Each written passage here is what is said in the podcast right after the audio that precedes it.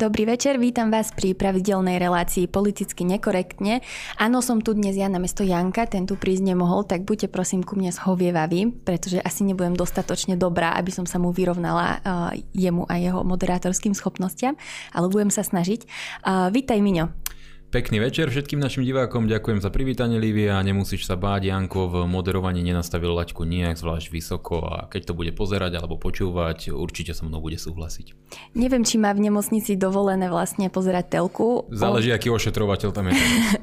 mne hovoril o, neviem čo, akú verziu tebe povedal, ale mne povedal, že potrebuje intravenózne zobrať testosterón, lebo má kritické hodnoty Takže... Tak on s tým žije celý život, vieš, že má veľmi nízke hodnoty testosterónu, teda podľa mňa už to bere ako normu. Je veľmi príjemné kopať si do niekoho, kto tu nie nemôže zabrániť. A ideme pokračovať, alebo sa presunieme na nejakú... Poďme tak nejakým politickým témam, nemusíme sa Jankovi vysmievať. Stačí, že trpí, ne? Mm, stačilo raz, tak dobre. No my sme sa ešte nerozprávali vlastne o aktuálnych politických témach. Robíme správy, máme podcast, kde sa rozprávame o takých načasovejších témach, ale čo vlastne ty a táto vláda, čo také dobré, zlé urobila, ešte tu je len dva mesiace, ale už má nejaké výsledky, nie? No my sa tu bavíme každú sobotu práve o tom, že ako sa vláda správa, či plní politické sľuby alebo ich neplní, či robí dobré kroky alebo zlé kroky a samozrejme je to hodnotenie veľmi subjektívne. To, čo by napríklad pán Šimečka vyhodnotil ako katastrofálny krok, môžem naopak ja vyhodnotiť ako maximálne dobrý krok.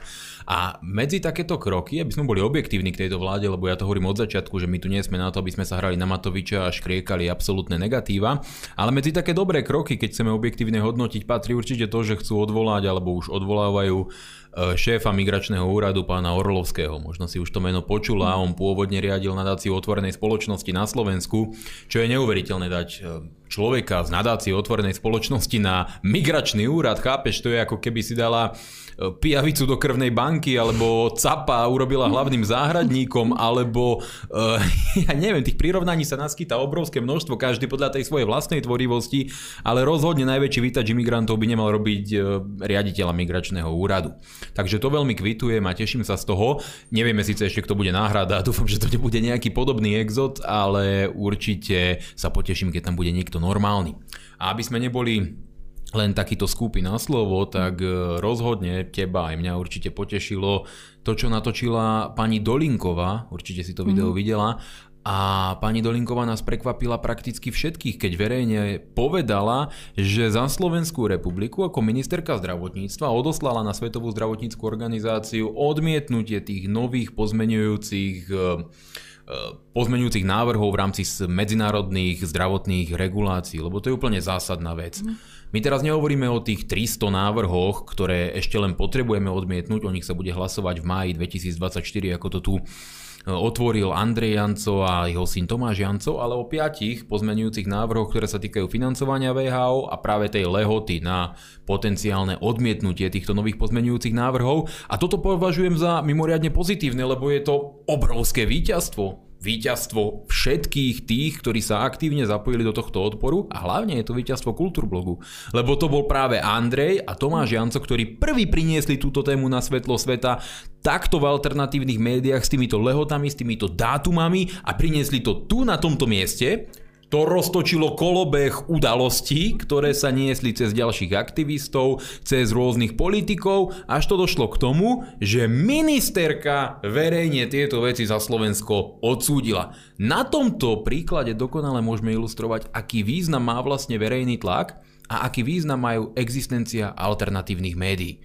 Pretože na tomto príklade sa ukázalo aj to, že čo je to vlastne alternatívne médium. Kým tu v Kultúrblogu sa bylo na poplach, čo je logické, pretože tie mm. veci boli vážne, boli iné alternatívne médiá, kde vystupovali iní ľudia, ktorí veci upokojovali, že to nie je vôbec zlé, že to vôbec nie je také vážne, že nič nám nehrozí, že vôbec nič nepotrebujeme do konca novembra odmietnúť. Dúfam, že tí ľudia sa teraz hambia pred zrkadlom, pretože sa úplne zosmiešnili a rovnako ma na tejto téme zarazil aj postoj ministra Tomáša Tarabu, ktorý napísal dlhý status o tom, že to vôbec není vážne, že ten november vôbec nie je aktuálny a že to nemáme riešiť. A rovnako Peter Kotlár, ktorý najprv iniciatívne pristúpil k riešeniu tejto témy a potom bohužiaľ natočil nejaké video, kde sa stretol s nejakým vládnym úradníkom, ktorý mu vysvetlil, že všetko je vlastne v poriadku, ničoho sa nemusíme báť, jednoducho je to úplne OK. No a potom všetkých asi zaskočila ministerka, ktorá ktorá to dala jasne najavo a je fascinujúce, že teraz aj ľudia ako Taraba sa verejne prihlasujú k tomu, že odmietli sme hrozbu, o ktorej vtedy tvrdil, že ani hrozba nie je. Takže dobre, to ukazuje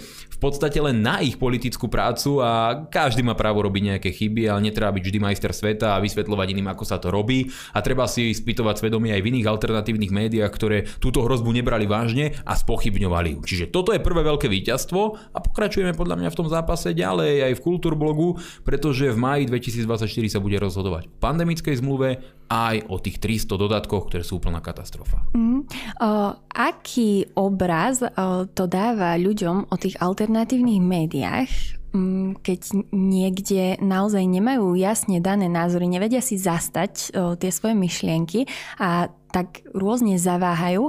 A ja som si všimla, hlavne po tých voľbách, že naozaj čo sa týka ich postavenia voči vláde, je to veľmi špecifické, pretože tie alternatívne médiá vznikli počas Ficovej vlády a aj kvôli tomu, že ho kritizovali a kroky jeho vlády kritizovali, tak vďaka tomu tie alternatívne médiá mohli aj fungovať. A teraz niekedy vidím presne, že tie kroky sú také nemasné, neslané, čo si o tom myslíš? Keď nechceš, nemusíš sa k tomu vyjadrovať, jo, ja ale... problém. Ty vieš dobre, že... Politicky nekorektné. Nie len to, ale v podstate ja sa nikoho z týchto ľudí nebojím a nemám dôvod im byť zavďačený a nič podobne. Ja si pamätám, keď som niekedy ešte ako možno stredoškolák počúval na Slobodnom vysielači vtedy reláciu Informačná vojna s Norbertom Lichtnerom mm-hmm. a Ľubomírom Huďom, tak najväčšiu nenávisť vtedajšieho Lichtnera eh, si znášal Fico. Ten išiel do Fica od rána do večera. On ho dokonca nevolal Fico, on ho volal Vezír. Možno tí, čo pamätáte, eh, Slobodný vysielač, tak Lichtner volal Fica iba Vezír. Takže takto to nejak fungovalo. Neviem prečo, ale ujalo sa to vtedy. Eh, robil z neho nejakého osmanského panovníka.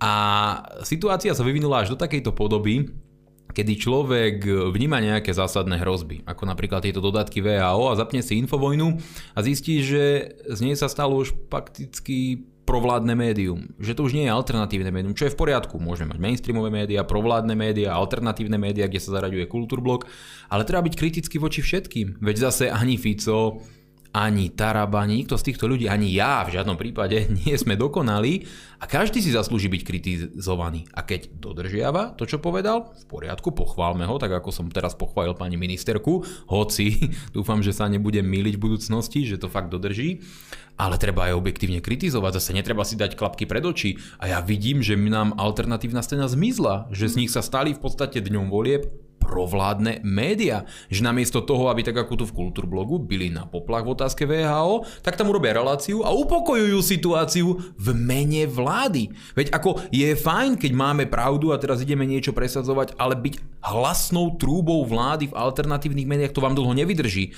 Pretože skôr či neskôr každá vláda urobí rozhodnutia, ktoré budú nepopulárne, pretože tá vláda je veľmi fragmentovaná, je tam veľké množstvo jedincov s rôznymi záujmami, s rôznym názorovým rozpoložením a nie všetci ministri budú dobrí, nie každé rozhodnutie bude správne a na to je to alternatívne médium, aby to pomenovalo, ale nie tak ako mainstream, ale objektívne, vieš, napríklad mainstream nikdy nebude kritizovať niektoré veci, napríklad mainstream nebude kritizovať vládu, ak by podpísala novú zmluvu VHO. Prečo? Veď oni presne toto chcú, absolútnu totalitnú kontrolu pod rukou tejto nadnárodnej súkromnej spoločnosti. Ale alternatíva to môže kritizovať byť na poplach.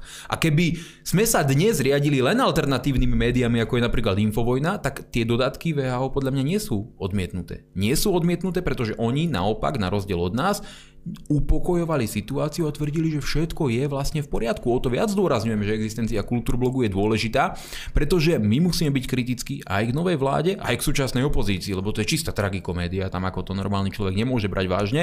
No ale na tej tvojej otázke je zrejme, že mnoho ľudí už začína vnímať, že to rozdelenie, ako to bolo kedysi, že mainstreamové médiá, ktoré boli striktne protivládne, potom počas Matoviča boli chvíľku provládne, potom protivládne, Matovičovské, ale napríklad taká Kolíková a podobný tam mali fantastický úžasný prístup.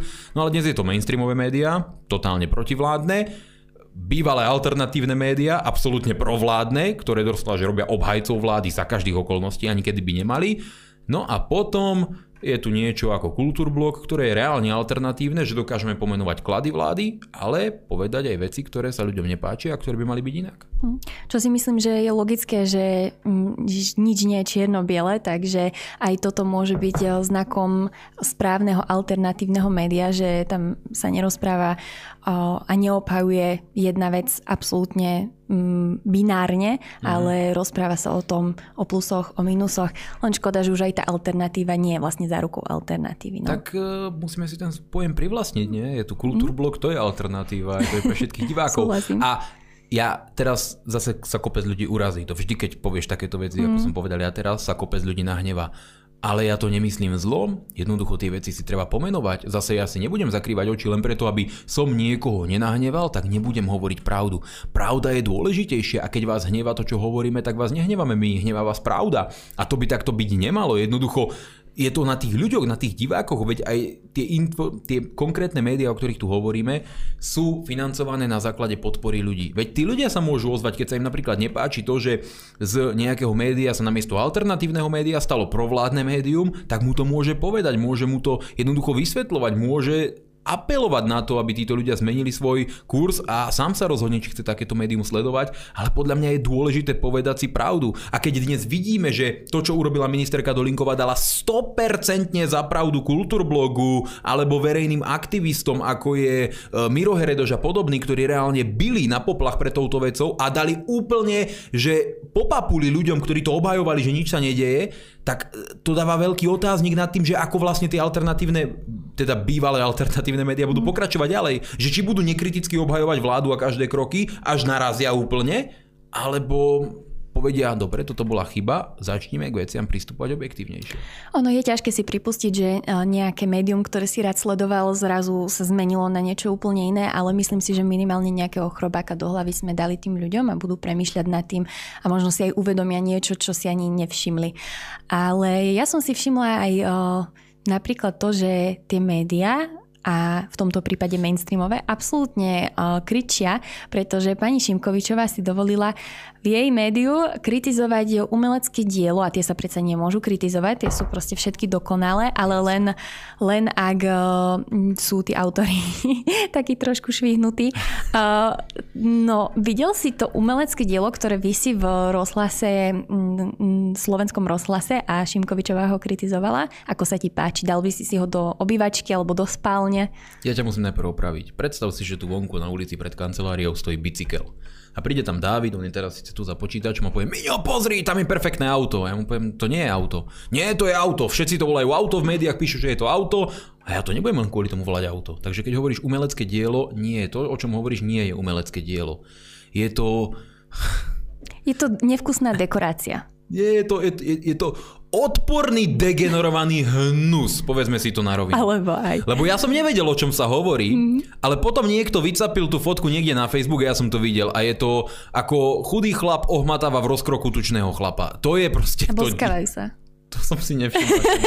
Ešte viac mi to Nevyš, zhusila. Neprišiel si do a hore. Nemôžeš mi potom povedať, že, že videl si to umelecké dielo, lebo nie, ja som nevidel žiadne umelecké mm-hmm. dielo, ja som videl jedno nechutné, hnusné, jeden nechutný, hnusný obraz, za ktorý by sa autor mal hambiť do konca života, mal by sa podľa môjho názoru liečiť niekde veľmi aktívne a efektívne, pretože to, čo nakreslil alebo vytvoril, je zvrátené, hnusné a keď sa bavíme o tom, že niekto urobil niečo odporné a hnusné, tak e, ja sa pýtam, kde sa vzali ľudia, ktorým sa táto zvrátenosť páčila natoľko, že to, ja neviem, či kúpili, alebo vytlačili, alebo neviem, čo s tým urobili, ale nemali to robiť a ešte to niekde vyvesili, rozumieš? Ve, ve, to, to je tak príšerné, ja, ja na to nemôžem pozerať dlhšie ako pár sekúnd bez toho, aby ma nenaplo a niekto to vycapí na stenu ako predmet umeleckej hodnoty, skrátka, prepačte, ale mám právo na nejaký svoj názor, toto je zvrátené.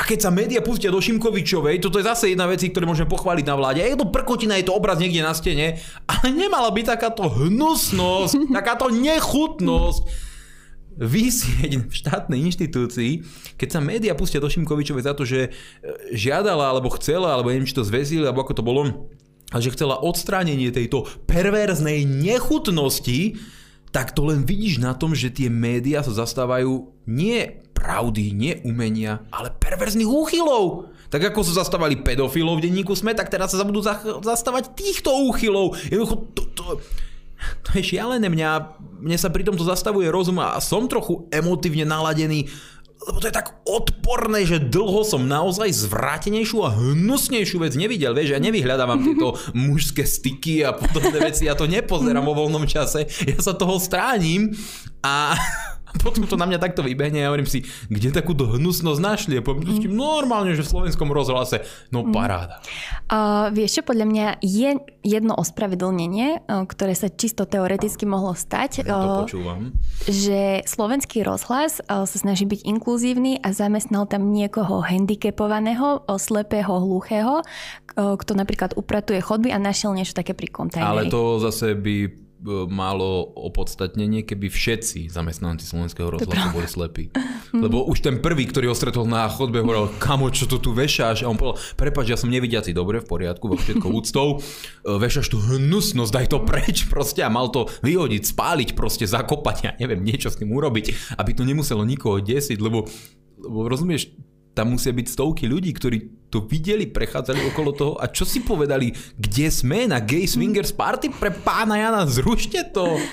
Vieš čo, ja som, ty vieš, že ja sledujem uh, veľa tých liberálnych politikov a ja som sa k tejto informácii dostala cez nich, ale mne sa veľmi páčilo, že uh, som videla už asi piatý príspevok nejakého politika Michala Šimečku, tuším, až vtedy mi zaplo, že idem si to vygoogliť, lebo všetci obhajovali toho umelca, toho autora toho mm. diela, písali tam o nejakom diele, ale nikto to dielo nezverejnil. No buď, to je úplne jasné.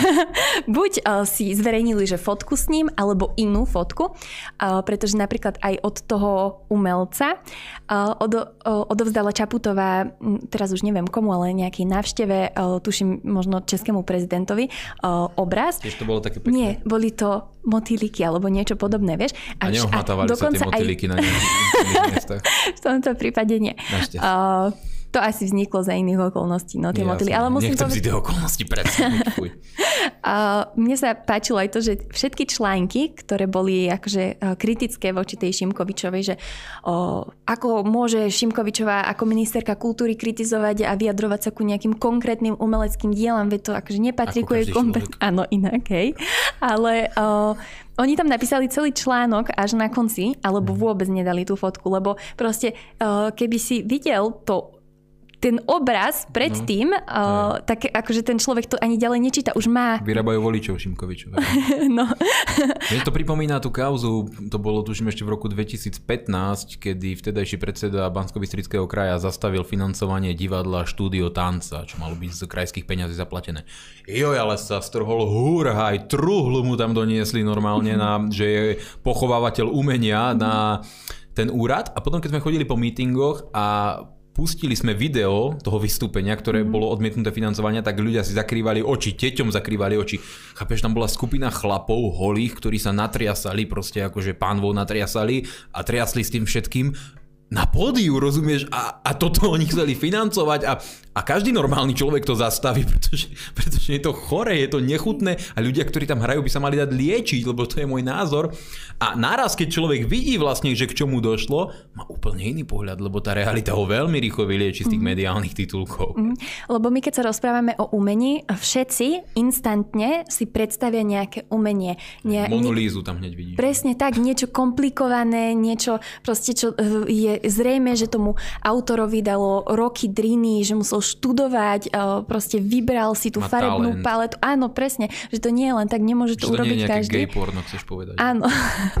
A preto tá realita potom zasiahne tých ľudí tak, lebo nikto v živote si pod umením uh, neasocioval niečo takto nechutné. Nikto normálny. Áno, lebo ja súhlasím s tým, že akože nemali by sme uh, z pozície napríklad uh, ministerstva a politiky hodnotiť a kádrovať nejakých umelcov a potom ale prídeme do toho, že vlastne dnes už sme v dobe, kedy si za umenie môžeme označiť čokoľvek. Akorát mm. dnes som videla také video, v Amerike na ulici sa pýtali ľudí, uh, že či by v školách mali byť nejak obmedzované knihy, prístup ku knihám. A samozrejme všetci povedali nie, je jasné, že knihy majú byť voľne voľne dostupné. Tak tam prečítali nejaké knihy, ktoré sú v detských knižniciach v školách a presne tam bolo teraz ale verbálne opisované rôzne akože intimné praktiky bisexuálnych mužov a podobne.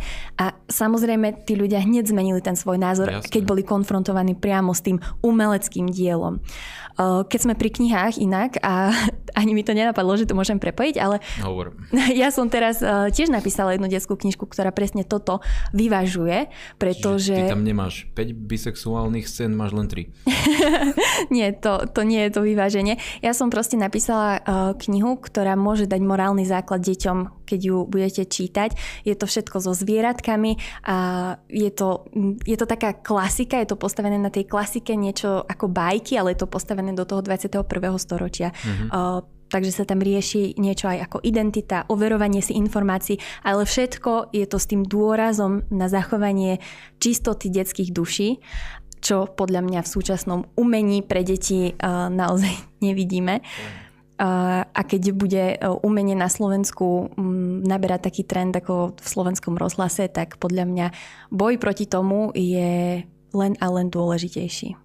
No je úplne jasné, že asi máme čo dať malému podstromček, ale my musíme bojovať proti týmto zvrátenostiam, lebo chápeš, títo slniečkári, týchto úchyláci, tí, ktorí proste kreslia tieto zvrátenosti, oni sa nás nepýtali, či to chceme mať vystavené. Mm-hmm. Oni sa nepýtali, či to chceme platiť. Oni proste prídu a robia to. Útočia na nás, tlačia to do detí, pýtajú si tie verejné financie a všetky tie vlády mi ich doteraz dávali. Ja dúfam, že pani Šimkovičová stopne všetky tie veci, tak ako stopla tých 300 tisíc na dezinformácie, kvôli čomu pištia, e, nariekajú a dala to na opravu tej strechy Filharmónie. To je, to je úplne super rozhodnutie, to normálny človek nemôže kritizovať. Takže uh, oni idú cez mŕtvoly, oni to tlačia a až teraz sa rozkrýva vo veľkom, že na čo všetko títo degeneráti brali peniaze, aby to do nás mohli tlačiť. A my musíme ísť tým protitlakom, tak máme sakra nejaké hodnoty, vieme, čo je normálne, nerobíme si ilúzie, sú tu aj ľudia, ktorí majú radi rovnaké pohlavie, ale to neznamená, že teraz ich styk musíme nakresliť a vycapiť na stenu pred všetkými. Proste prečo? Prečo? Mm nikto z nás nemá potrebu niečo také podobné proste si lepiť po verejných inštitúciách, prečo oni majú, proste nemusia to tam dávať, o to viac, že to môžu vidieť aj malé deti. No a keď to títo ľudia robia, keď takto agresívne tlačia, idú proti nám, tak je potrebný aj protitlak a na to sme tu a teším sa, že sa takéto veci dejú a keď vláda robí dobré veci, keď napríklad pani ministerka Šimkovičová urobila správne rozhodnutie, treba to verejne kvitovať a pochváliť a to je to, čo tu robíme. To je alternatívne médium. Mm. Ja som včera počúvala rozhovor s Temi Peterson a bolo to presne o umení a z pani, ktorá študovala históriu umenia a oznela tam super myšlienka. Jedna vec sú súkromné galérie druhá vec sú verejné galérie a verejne dostupné miesta, kde je to umenie pre širokú verejnosť. A tá verejnosť by mala mať právo povedať, čo tam chce a čo nie. A ak je nejaký, o, nejaké verejné široké pohoršenie nad nejakým obrazom, tak by samozrejme mal ísť dole. Toto nie je nejaká, akože, o, nejaký boj proti niekomu a, a to kádrovanie tých umelcov, to je proste to, čo si ľudia financujú, o, tak to tam proste má byť. Veď keď si tí slniečkári myslia, že je to tak krásne, tak môžu spraviť internetovú alebo verejnú anketu, dať mm. tam ten obraz a povedať, chcete, aby to vyselo vo verejných inštitúciách alebo nie.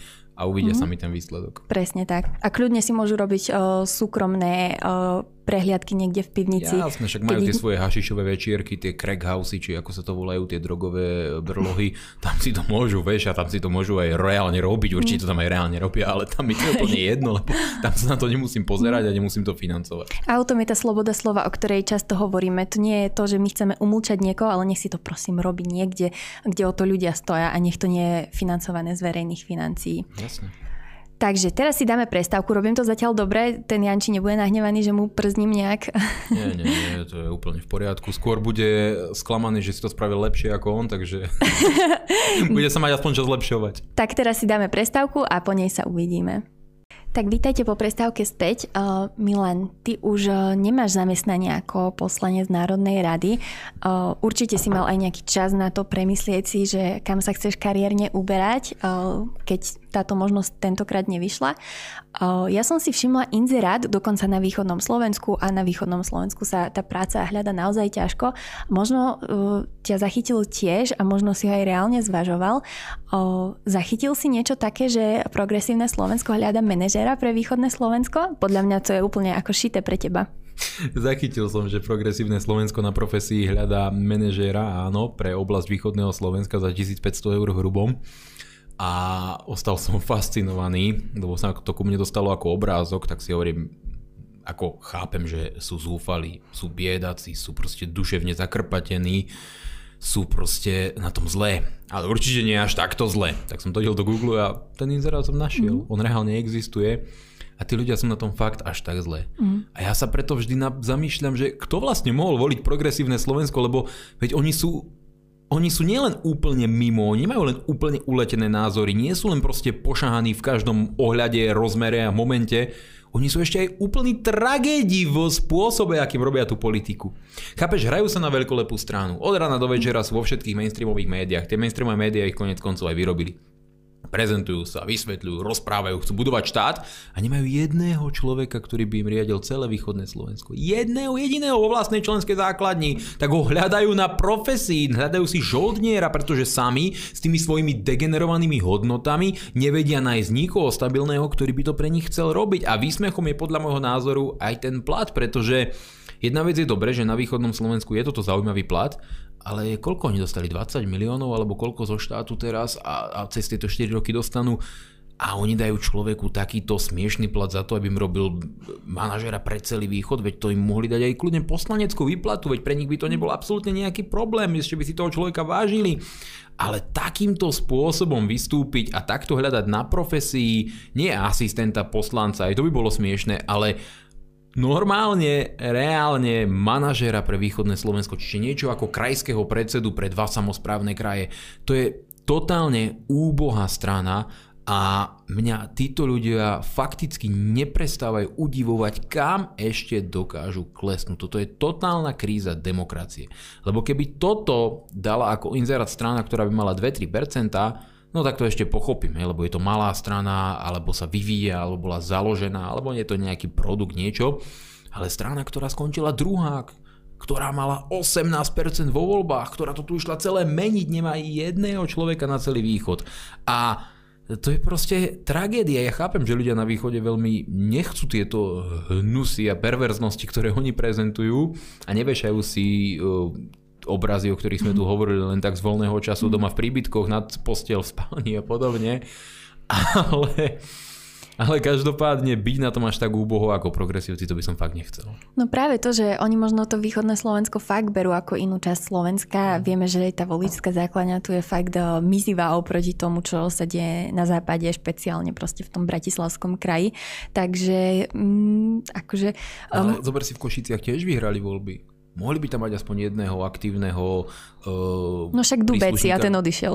No vieš, teraz hoci kto z nich, kto mm. si považujú, si myslí, že je 7. 8. pohlavie, môže sa tam pridať a robiť. To je pravda, na Pride sme tam videli mnohých. No sú rôzni transformery, mutanti, mm. proste, ktorí sa hlásia k týmto myšlienkam. Prečo ani jeden? Mm, ale ty to nebudeš teda. Nie, nie, nie, akože... Nedal si si uh, prihlášku, neposlal si im, lebo ty napríklad, podľa mňa, uh, keby si im poslal bez tvojho mena uh, tvoj životopis, tak podľa mňa akože tie tvoje skúsenosti hovoria za seba. Hey, takže... môj životopis by fyzicky sedel hlavne na mňa, takže by to veľmi ľahko overili mm. a hlavne uh, ja si nemyslím, že mňa by takíto ľudia asi pozvali na konkurs, ani keby som to zrobil mm. zo srandy, že sa tam reálne prihlásim, že chlapi, idem vám to robiť, že uvidíte, koľko budete mať voličov. Chlapi a ženy. Chlapi, ženy, šieste pohľavia a ako minule si to vravela a X, uh, X mení. Mm. Môžeme ich volať pracovne. X mení, lebo to sedí celkovo, to je taká obrovská škála rôznych mutácií, že tam je to v poriadku. X ako neznám, áno. Áno, sú to X mení, takže mohol by som ich takto, že vytrolovať, že posladím životopis, že milý X mení, idem to pre vás robiť, ale asi by ma nepozvali na pohovor a Irenka by ma asi nerada videla v kancelárii, ako sa spolu rozprávame, že aké tie plány urobíme v, tom, v tých medzilaborciách a tak podobne. No na východnom Slovensku máme aj jedno špecifikum a toto, že susedíme s Ukrajinou, čo je veľká téma. Bola to veľká téma aj pred voľbami. Hlavne z úst predstaviteľov Smeru, ktorí nakoniec teda tie voľby vyhrali, sme počuli častokrát na Ukrajinu, že ani jeden náboj, vojenská podpora Ukrajine vôbec nikdy v živote cez mňa to neprejde, Fico hovoril. Toto splňa tvoje očakávania, tie kroky v praxi? No ako sme sa bavili, keď je tu niečo, kvôli čomu treba vládu pochváliť, urobme to. A v tejto relácii sme to objektívne dokázali. Keď je tu ale niečo, čo ukazuje na to, že vláda neplní svoje predvolebné záväzky, treba pomenovať aj to. A toto je podľa môjho názoru flagrantné porušenie predvolebných sľubov, pretože keby naši diváci nevedeli, tak jedná sa o skutočnosť, že bol summit predstaviteľov členských krajín NATO a tam bol aj za Slovensko minister zahraničných vecí pán Blanár, ktorý sa stretol so svojím naprotivkom z Ukrajiny, pánom Kulebom. A pán Blanár dal také stanovisko na sociálnej sieti, že budeme robiť tú suverénnu, hrdú vlasteneckú zahraničnú politiku a nespomenul tam jeden malý detail ktorý ale zverejnil ochotne jeho naprotivok, lebo to považoval za svoje diplomatické víťazstvo. A ten detail bol, že pán Blanár ho ubezpečil, že vojenská opravovňa v Michalovciach bude naďalej pokračovať a opravovať ťažkú vojenskú techniku poškodenú na ukrajinskom fronte a následne ju posielať naspäť do boja. Počkaj, takže stretol sa ukrajinský minister zahraničných vecí, slovenský minister zahraničných vecí Blanár zo Smeru a rokovali spolu o vojenskej podpore. Áno. Blánár ubezpečil Slovákov tak, ako ubezpečoval Fico pred voľbami voličov, že vojenská pomoc Ukrajine nebude pokračovať, ak sa dostane ku vláde. A ten ukrajinský minister povedal, že super, vyhrali sme, pretože slovenská podpora bude pokračovať. Áno, ukrajinský... Kde sa stala chyba? Akože bola to chyba komunikačná, alebo ja ti poviem, kde sa stala chyba. E, Smer má dve komunikačné línie. Jednu dovnútra a jednu do zahraničia. Mm-hmm. Aj v zahraničí hovorí niečo úplne iné ako dovnútra. To je proste fakt a teraz to vidíme. Ide o to, že ľuďom dovnútra hovoria, že vojenskú pomoc zastavíme, pretože predlžuje konflikt a zomierajú tam ľudia, čo je faktograficky správne. V zahraničí ale hovoria to, čo napríklad teraz Blanár povedal pánovi Kulebovi. To znamená, že uznávame medzinárodne uznané hranice Ukrajiny, že odsudzujeme vojenskú agresiu a tak ďalej a tak ďalej a že nebudú blokovať ten nový 50 miliardový balík pomoci na Ukrajinu, z ktorého Slovensko zaplatí 400 miliónov, plus navyše, že ďalej budeme prevádzkovať tú opravovňu vojenskej techniky, čo je pre Ukrajinu kľúčové, lebo sú to ťažké vojenské mechanizmy dodané zo západnej Európy na Ukrajinu a my ich tu opravujeme a zabezpečujeme ich prevoz naspäť na Ukrajinu, kde potom ďalej plnia bojové úlohy, čo v preklade znamená e, zabíjanie ľudí. No a teda ja by som nemal problém s tým, keby Smer hovoril jedno doma a jedno v zahraničí, ale reálne potom plnil to, čo hovorí doma. Pretože to by znamenalo, že klame Bruselu, klame týmto, a to mi je jedno, kľudne, keby Fico, Blanár klamali Lejenovej a podobne, nech robia čo chcú, lenže bohužiaľ ono to funguje opačne. Že my počúvame jedno, ale koná sa práve to, čo hovoria voči Bruselu a takto je to aj v tomto prípade, pretože Ľudia si myslia, že tu je nejaká súkromná firma, ktorá opravuje techniku bojujúcu na Ukrajine a posielajú naspäť, že to je super, lebo to ľuďom dáva prácu. No, bohužiaľ, tá pravda je trochu iná. Fakty hovoria jasne a tá opravovňa vznikla koncom minulého roka na základe memoranda medzi Slovenským ministerstvom obrany, vtedy vedeným Naďom, a Nemeckým ministerstvom obrany. To totiž nie je súkromná aktivita, to je priamo medzivládna aktivita a tá opravovňa bola zriadená v objekte slovenských ozbrojených síl, to znamená vo vládnom objekte. Tam boli pozvaní nejakí predstavitelia nemeckej armády, mali tam tlačovku, odfotili sa a na Slovensko boli prizvaní nemeckí experti, pretože hlavne sa tam opravuje technika dodaná Nemeckom na Ukrajinu a títo nemeckí experti z nemeckej e, armády v spolupráci s nejakými slovenskými zabezpečujú opravu tejto techniky. To znamená, nejde o súkromné aktivity, ide o priamo vládou vytvorené, vládou posvetené, vládou vyrokované a vládou schválené aktivity konkrétnej priamej vojenskej pomoci Ukrajine. My jednoducho tvoríme tylový priestor ukrajinskej armády, opravujeme a zabezpečujeme funkčnosť ich mechanizmov na to, aby mohli naďalej bojovať s predstaviteľmi Ruskej federácie a navzájom sa zabíjať. No a každý, úplne každý pochopiteľne očakával, že keď sa povedalo, že vojenská pomoc sa zastaví, no že sa zastaví. Lenže pán Blanár urobil presný opak a vláda teda koda úplne opačne. Ona dala jasné stanovisko, že vojenská pomoc Slovenskej republike bude pokračovať. A to je problém, pretože ja chápem, že zo slovenských skladov už nič nepošlu, lebo už tam ani nič nie je. Už tam nič nie je. Náďa Heger poslali všetko, všetko kompletne. A Očakával by som teda, že keď už to zvalili na tú humanitárnu pomoc a verejne nám oznámili, že v čase hlbokej krízy, kedy ľudia padajú na dno, zaplatíme 400 miliónov Ukrajine, lebo to je to, čo Fico schválil, Takže aspoň zastavia tú vojenskú pomoc. Ale neurobili ani to. Priamo vo vládnom objekte sa bude konkrétne opravovať ťažká technika, aby bola posielaná e, za účelom porazenia ruskej armády na Ukrajine. Čiže priama vojenská pomoc Slovenskej republiky pokračuje taktiež. A dnes dal Fico vyjadrenie, že ide rokovať s ukrajinským premiérom a hľadať možnosti, ako by Slovensko mohlo nakúpiť nejaké odminovacie stroje a iné veci, napríklad ohrievače alebo generátory tepla pre e, mesta a obce a tie chce poslať tiež na Ukrajinu. Čiže Zaplatíme 400 miliónov, budeme pomáhať humanitárne v podobe tých odmiňovacích strojov, tých e, generátorov tepla a podobných vecí a ešte aj vojensky. Čiže vo výsledku my nakoniec zistíme, že minimálne pomáhame úplne rovnako ako minulá vláda, ale keď, hľadáme, keď hľadíme na tých 400 miliónov, tak ešte aj viac. A toto toto už bez ohľadu na to, kto si čo bude myslieť, je flagrantné porušenie predvolebných sľubov a veľmi rýchlo po voľbách to ma mrzí. Mm-hmm.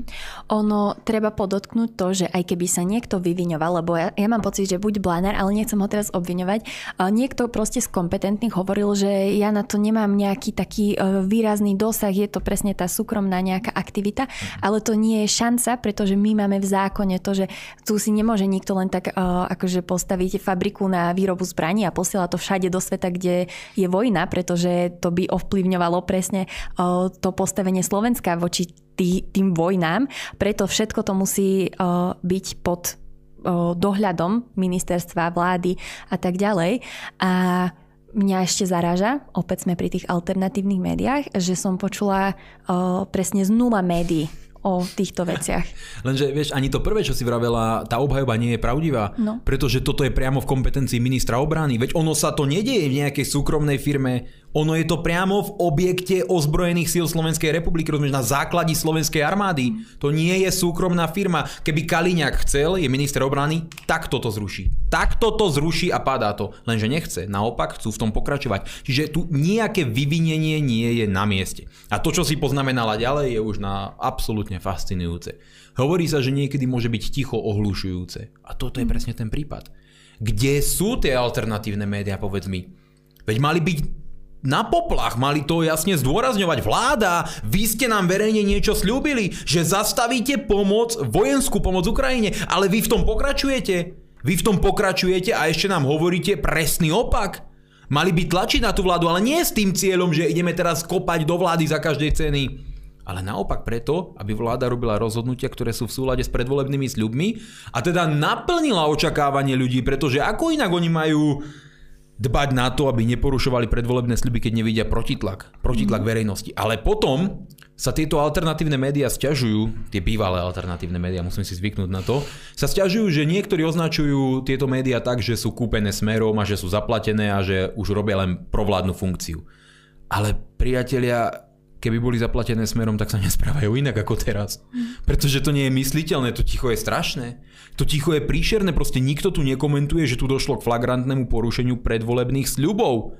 A vo vláde sú ľudia ako Rudo Huliak. Ten dal verejne status, že pôjde za Putinom a na kolenách ho odprosí za vojenskú pomoc Ukrajine.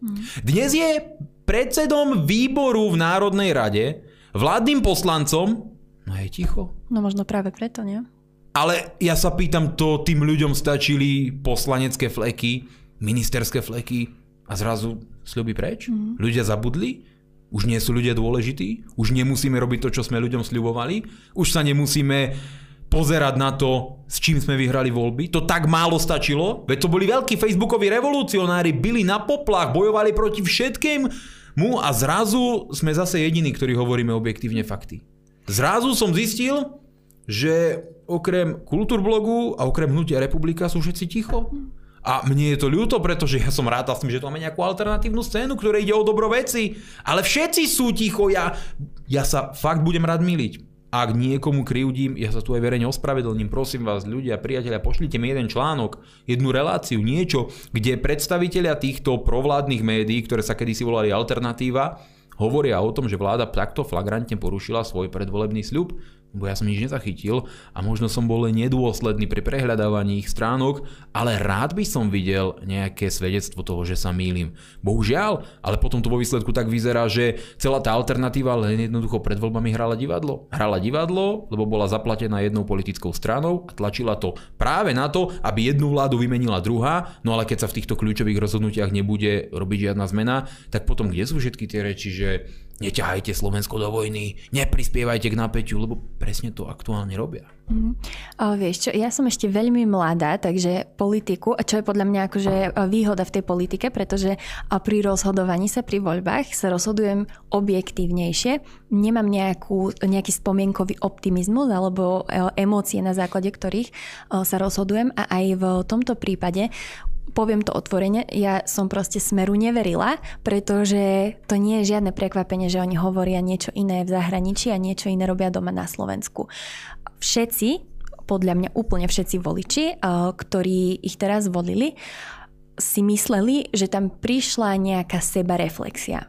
Môžeme už teraz otvorene povedať, že boli tí voliči oklamaní, pretože táto téma Ukrajiny bola jedna z tých tém, kľúčových, ktor- no. áno, kľúčových tém, ktorá priniesla Ficovi masívne množstvo voličov, ktorá ho odlišovala od ostatných politikov. No, istá zmena tam je badať.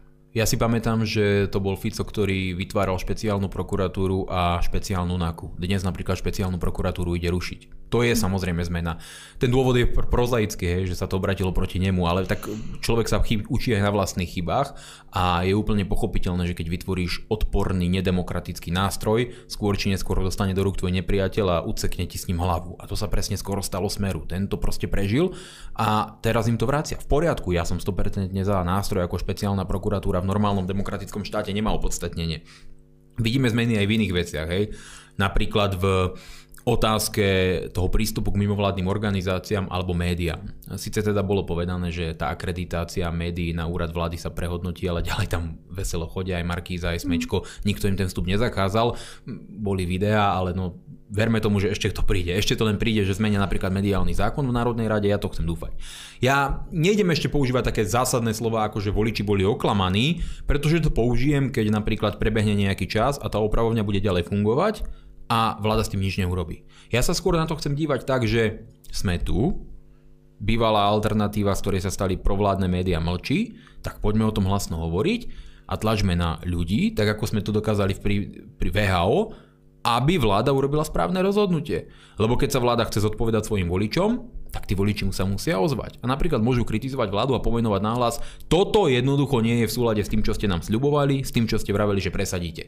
No a keď tá vláda tých ľudí nevypočuje po tom, čo sa ten verejný tlak vytvorí, keď ľudia ako Hulia, ktorí chceli ísť odprosovať Putina na kolenách za to, že pomáhame vojenskej Ukrajine, budú naďalej ticho a nepostavia sa za tieto hodnoty, potom už budem musieť povedať, že ľudí skrátka oklamali, že jedno hovorili, a teraz idú veselo robiť e, niečo úplne iné. Dva mesiace po voľbách je ešte skoro na to, aby som mal takéto zásadné vyhlásenie, lebo nevieš, či sa to v januári zmení, ale keď to bude trvať dlhodobo, bohužiaľ e, budeme musieť k týmto, k týmto slovám e, pristúpiť a ja to nehovorím s radosťou, lebo napriek tomu, že republika vo voľbách neúspela, ja už tiež chcem, aby sa Slovensku začalo dariť, aby sa to tu zmenilo k lepšiemu.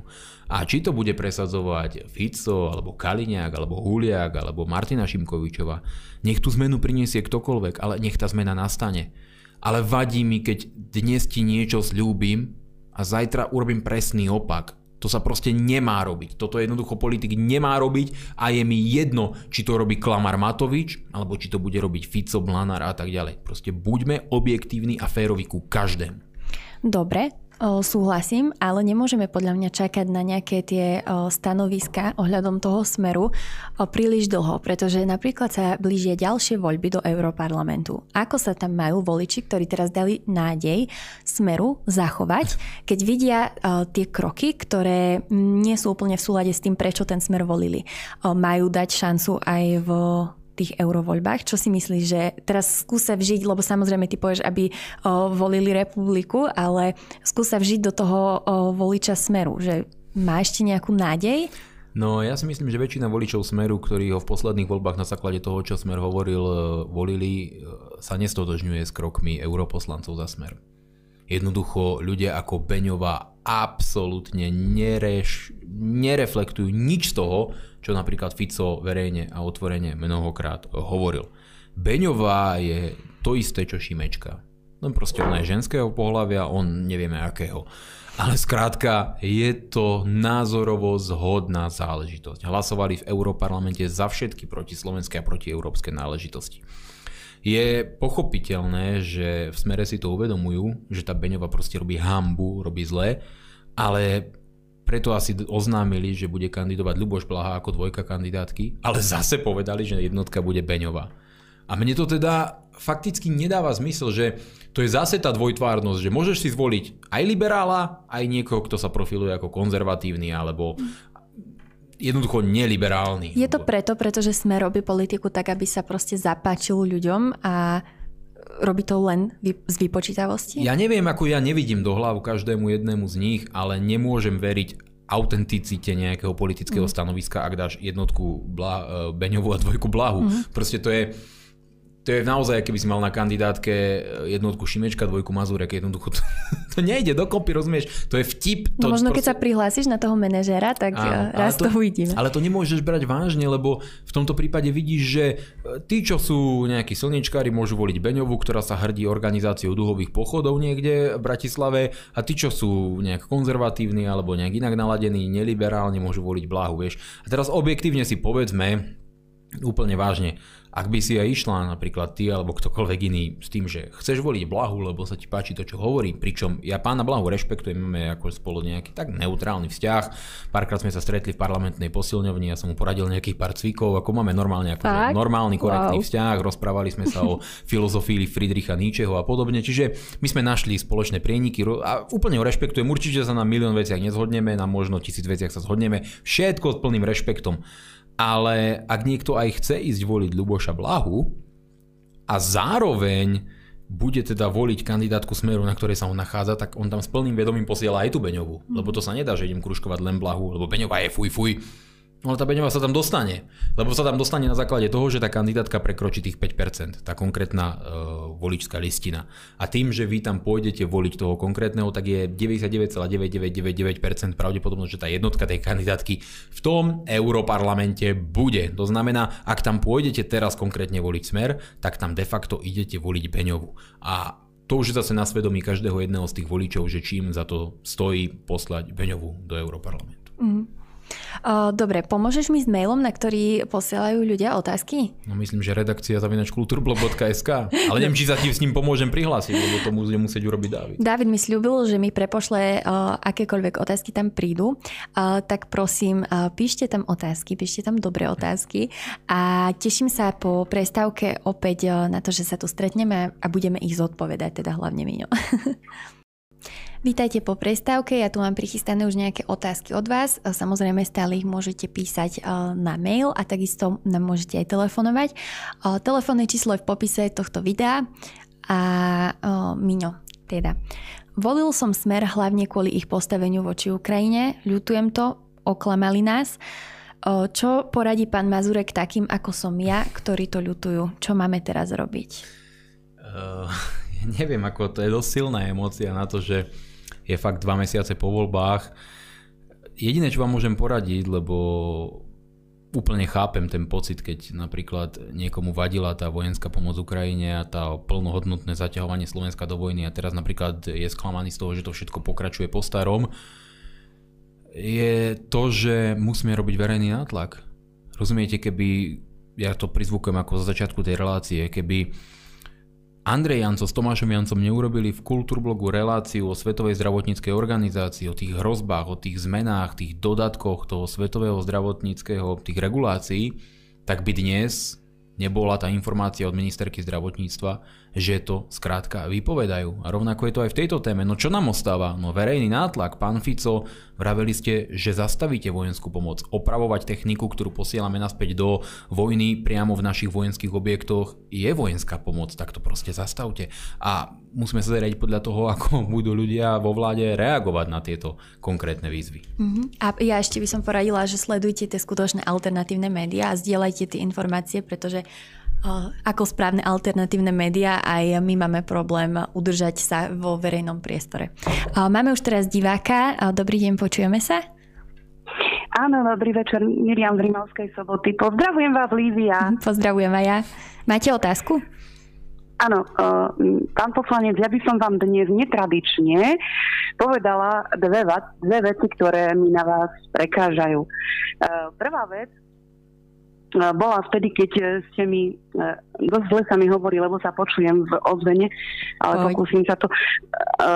Prvá vec bola vtedy, keď ste mi povedali raz pred voľbami, že, že si myslíte, že Danko odda, že sa do parlamentu nedostane. To mi trošku vyrazilo dekel, pretože ja som si nebola na tým 100% istá, tak 50 na 50 a, a vidíte, trošku ste mm, na ústa padli vy, aj keď ja som vás volila, už vám to hovorím druhý, druhý alebo tretíkrát. A myslím si, že odtedy ste trošku prešli aj vy istou seba reflexiou a nie ste iba uh, kritickí voči tejto vláde, ale, ale ste taký objektívny. Hoci minulá vláda si to teda nezaslúžila, takú tú objektivitu, skôr tú kritickosť. A druhá vec, ktorá mi trošku vadí, že e, obhajujete alebo veľmi e, dávate do popredia toho Daniela Landu. Ja viem, že to robíte kvôli tomu, že má rovnaký názor napríklad o covide ako vy, že e, že dáva za príklad toho Jiřího Berana, ktorý je fakt odborník. Toto by bolo v poriadku, ale druhá vec je to, že mňa by strašne zaujímalo, vadí mi jeho hudba, E, kde vlastne dáva do popredia tú smrť a e, ja neviem, krv a, a čo proste takúto hudbu jednoducho nie.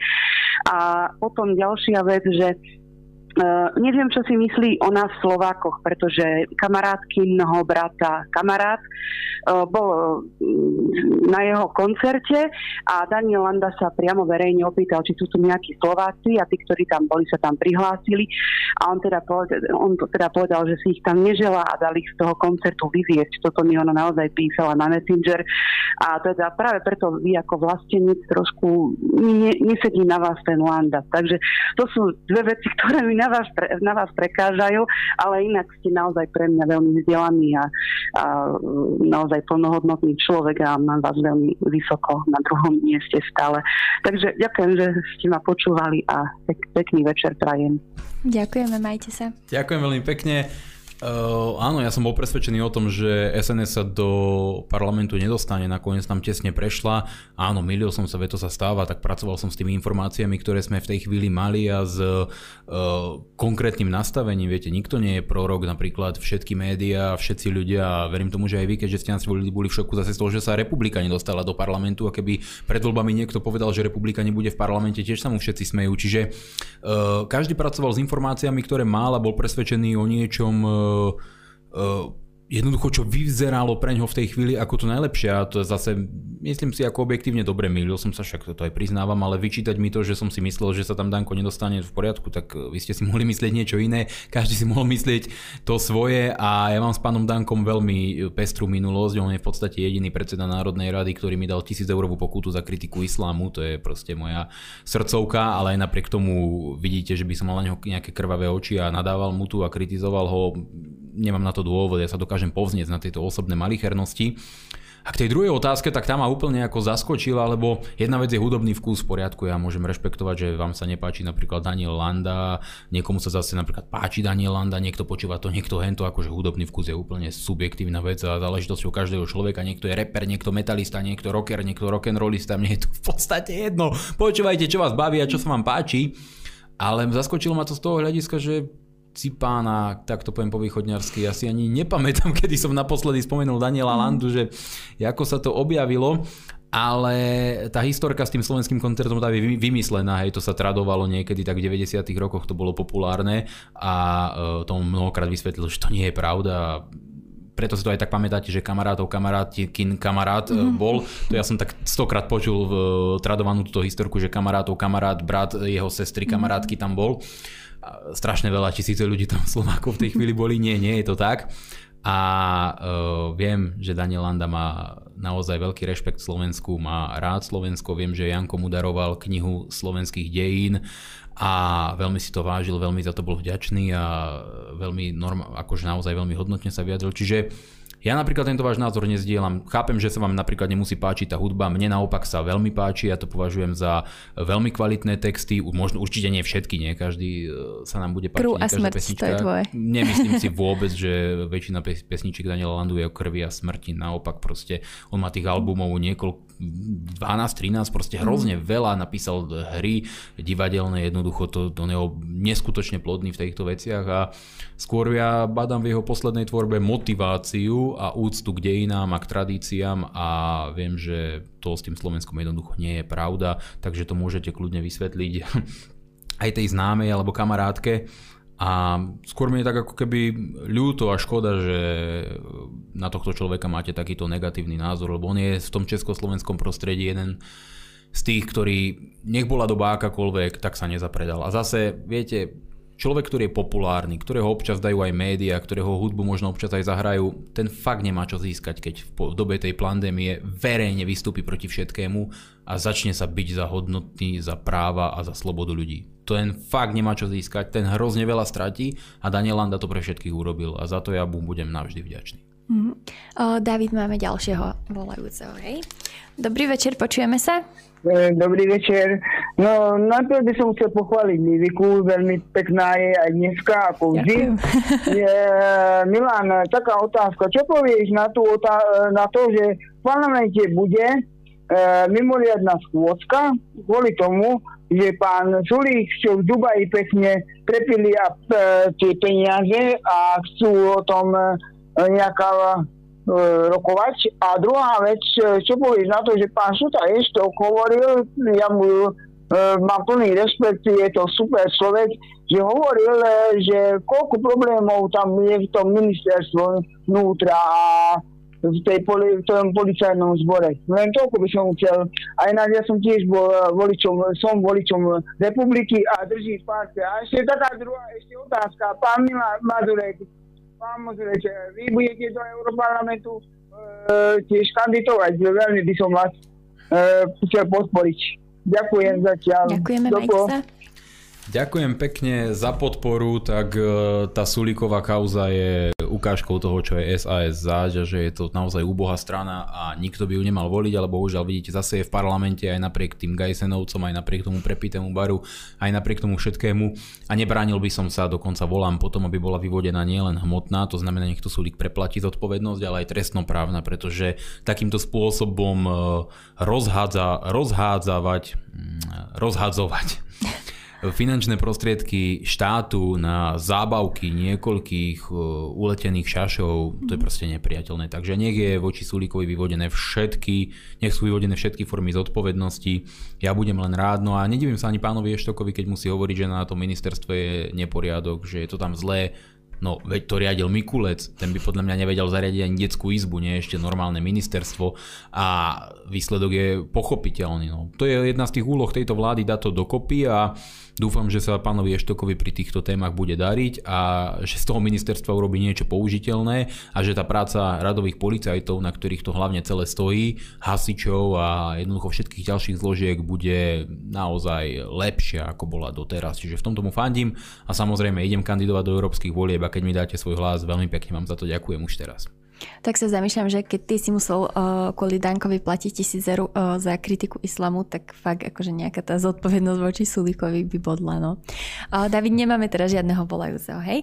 Mám tu ešte jednu otázku uh, prichystanú. Uh, Patrik píše, aké umelecké diela sa páčia pánovi Mazurekovi, ak neboskávajúci sa homosexuálny, obezný a podvyživený pár? Vyradili sme najprv tie, ktoré sa mi nepáčia, to bol dobrý začiatok, Paťo. A aké sa mi páčia. Viete, je široká škála rôznych umeleckých výtvorov u mňa nachádza nielen pochopenie, ale aj obdiv. A to už od antiky. Vy si môžete pozrieť e, diela, ako sa volal sochár Alexandra Veľkého osobný, e, tuším Lysimachos. Dobre, nemusíš to googliť. A vidíte, že niektorí ľudia naozaj boli obdarení neuveriteľným talentom, ako Michelangelo a podobne ktorí dokázali do mramoru vytesať veci, ktoré nám sú bežným okom nepochopiteľné, považujeme ich za neuveriteľné, sú nádherné. Rovnako máme úžasných maliarov, ktorí dokázali namalovať neuveriteľné veci. Máme ľudí, ktorí stvorili úžasné opery, divadelné hry, ktoré dali život postavám, ktoré sú pre nás inšpiráciou na celé stáročia. A tých diel, tých výtvorov je v európskych dejinách tak hrozne veľa, že ani za jeden ľudský život človek nie je schopný poňať úplne všetky. A to verte, že väčšina sa nezachovala. Väčšina sa nezachovala hlavne z tej antiky a to mi je veľmi ľúto samozrejme, len s tým nič neurobíme. A preto poznávať tieto diela, radovať sa z nich, obdivovať genialitu a schopnosť toho človeka, to neuveriteľný talent, tú možnosť okúzliť generácie, generácie na tisíc ročia, to je niečo, čo, z čoho sa môžeme tešiť.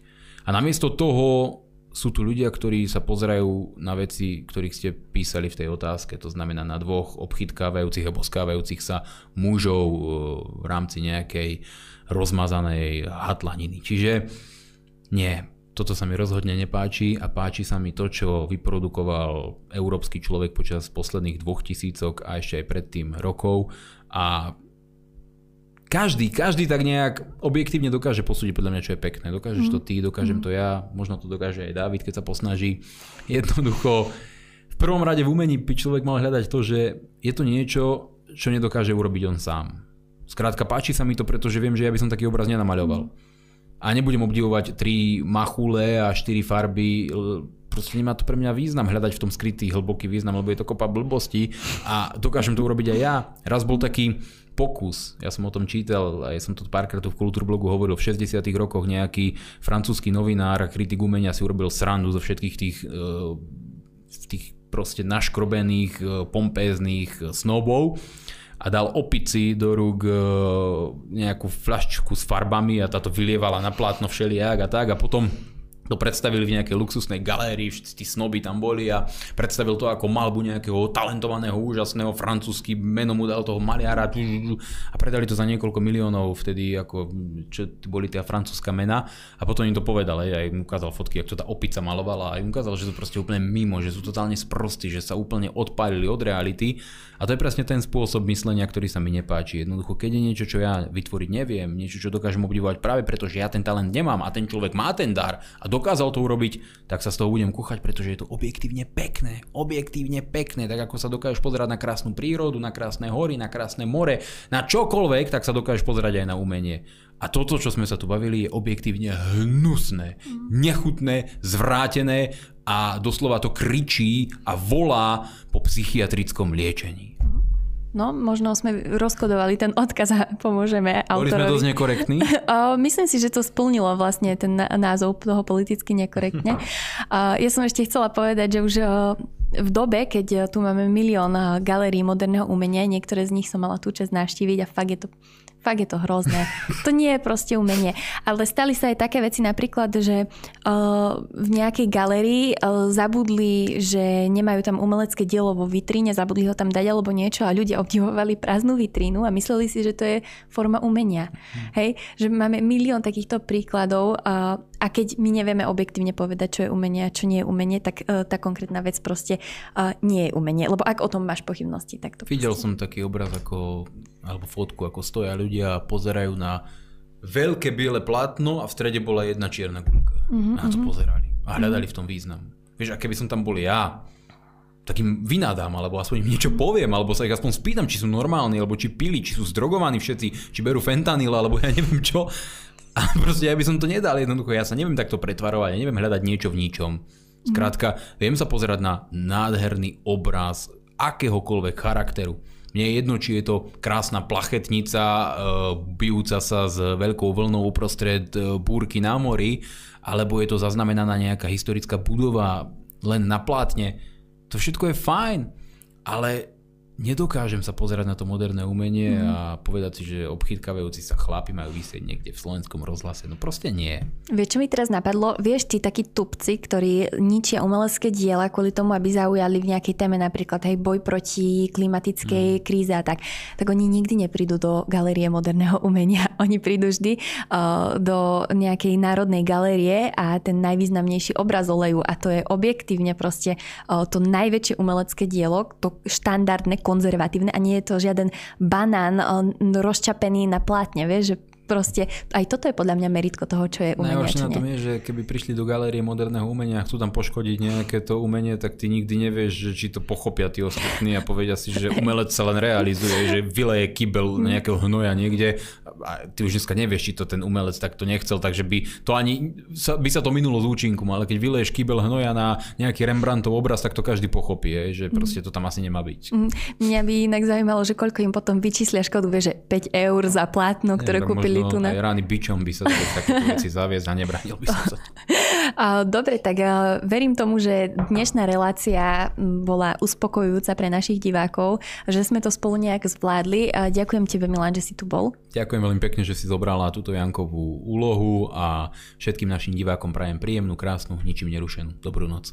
A ja vám prajem pekný večer. Užite si víkend a dávajte pozor, pretože tie cesty sú naozaj šialené. Majte sa.